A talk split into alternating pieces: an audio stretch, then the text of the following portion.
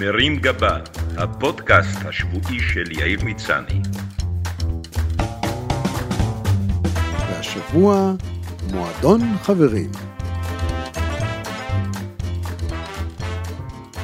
השבוע צפיתי כמו עוד 15 מיליון בני אדם בהרצאת TED מרתקת של חוקר בשם רוברט וולדינגר, העוסקת בשאלה מה גורם לנו לחיות חיים מאושרים ובריאים. וולדיגר הלז הוא הרביעי העומד בראש קבוצת מחקר באוניברסיטת הרווארד, שבמהלך 75 שנים רצופות חקרה את חייהם של 724 גברים משתי קבוצות סוציו-אקונומיות שונות בבוסטון.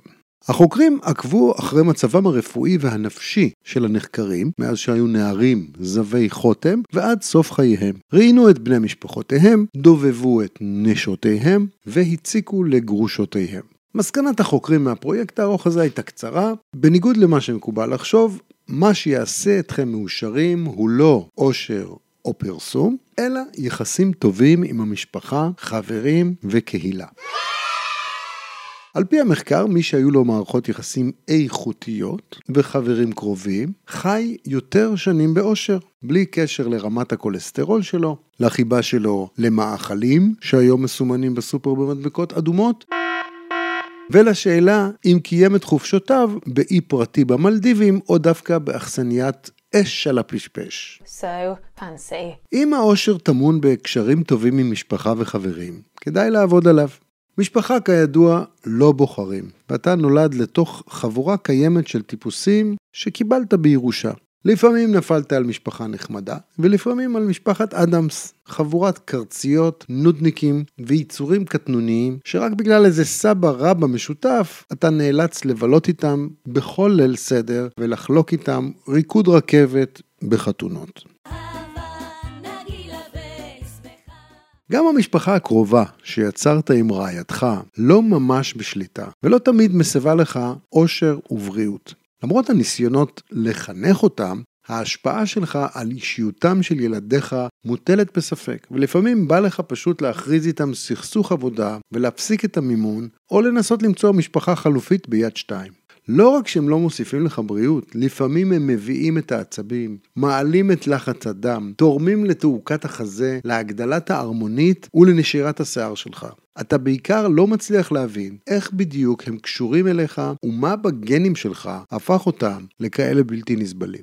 מי שכן ניתנים לבחירה, שליטה וניווט מסוים, הם החברים שאספת במהלך חייך. חברים הם אכן דבר נפלא, ועל פי המחקר הם יכולים לעזור לך להיות בריא ומאושר. אבל צריך לזכור שגם עולם החברים אינו נטול אינטרסים וקשיים, ובכדי לתחזק את התחום ולעשות בו סדר, כדאי לחלק אותם לכמה קטגוריות ולתת בהם סימנים. הקטגוריה הראשונה של חברים היא הפרלמנט.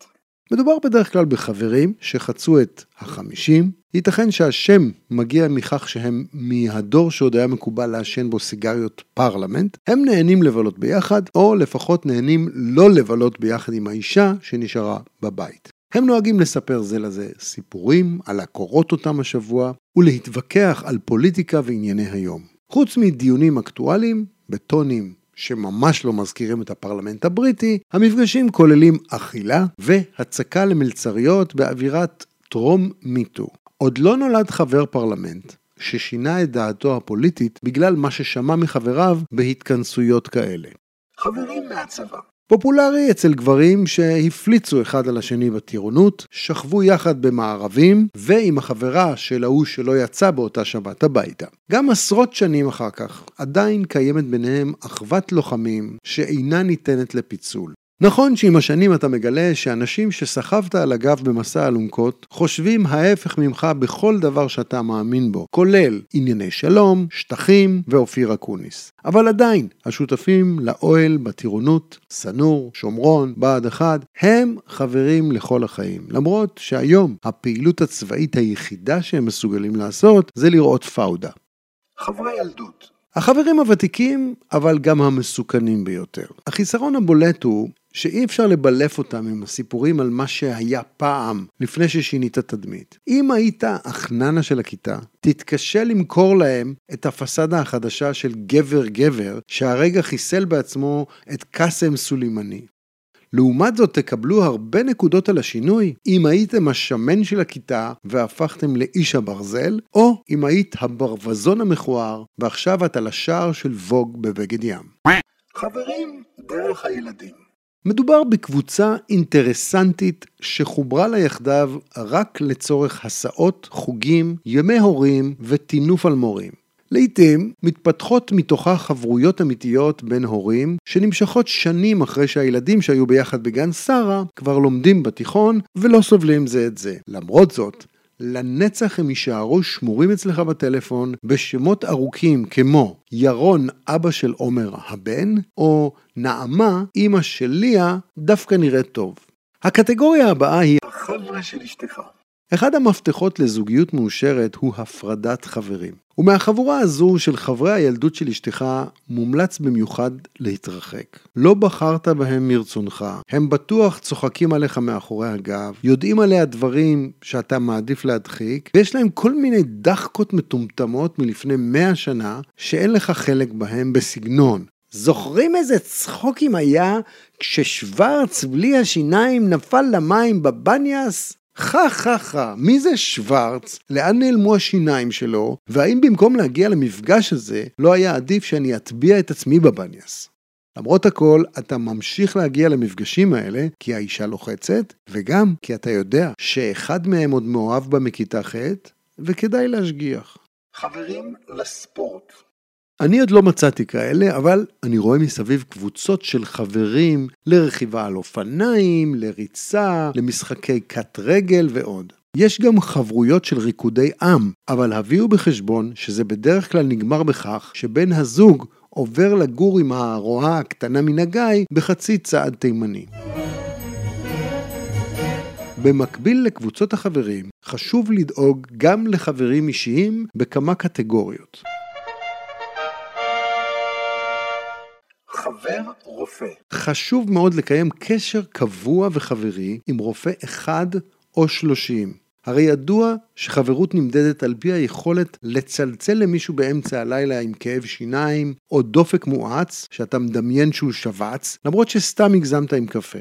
וכמובן, חבר רופא לא נמדד בכמות המחקרים שפרסם במגזין מכבי, אלא גם בכמה מסועפת רשת הקשרים שלו עם רופאים אחרים, וכיצד הוא יכול לקצר לך תור. ואגב, נשאלת השאלה, למה הרופא מצידו צריך אותך? כי כבר מה יש לי להציע לו? להגיד שהוא מוזמן להתקשר אליי בכל מצב 24/7 ואני מבטיח להגיע מיד ולהשאיר לו את האשם תמיד? חבר טכני. כמו החבר הרופא, חשוב להחזיק גם חבר עם ידי זהב. כזה שבניגוד אליך יודע לתקוע דיבל או להרכיב ספרייה. בעידן הטכנולוגי שבו אנחנו נמצאים, צריך גם חבר שמבין במחשבים ובסלולר. כזה שיחסוך לך הזמנת טכנאי בכל פעם שבמחשב נלחץ לך הקפסלוק.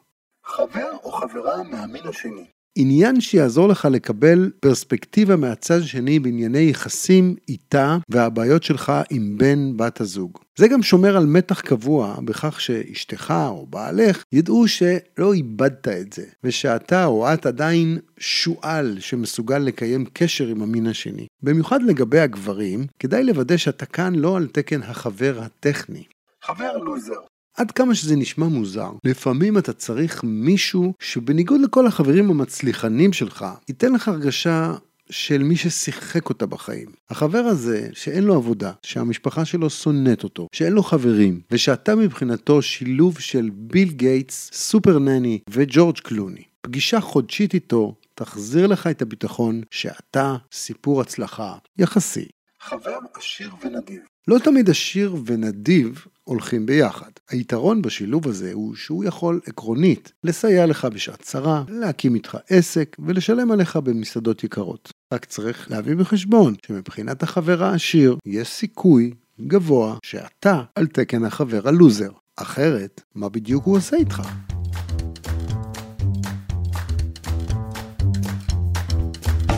מרים גבה, הפודקאסט השבועי של יאיר מצני.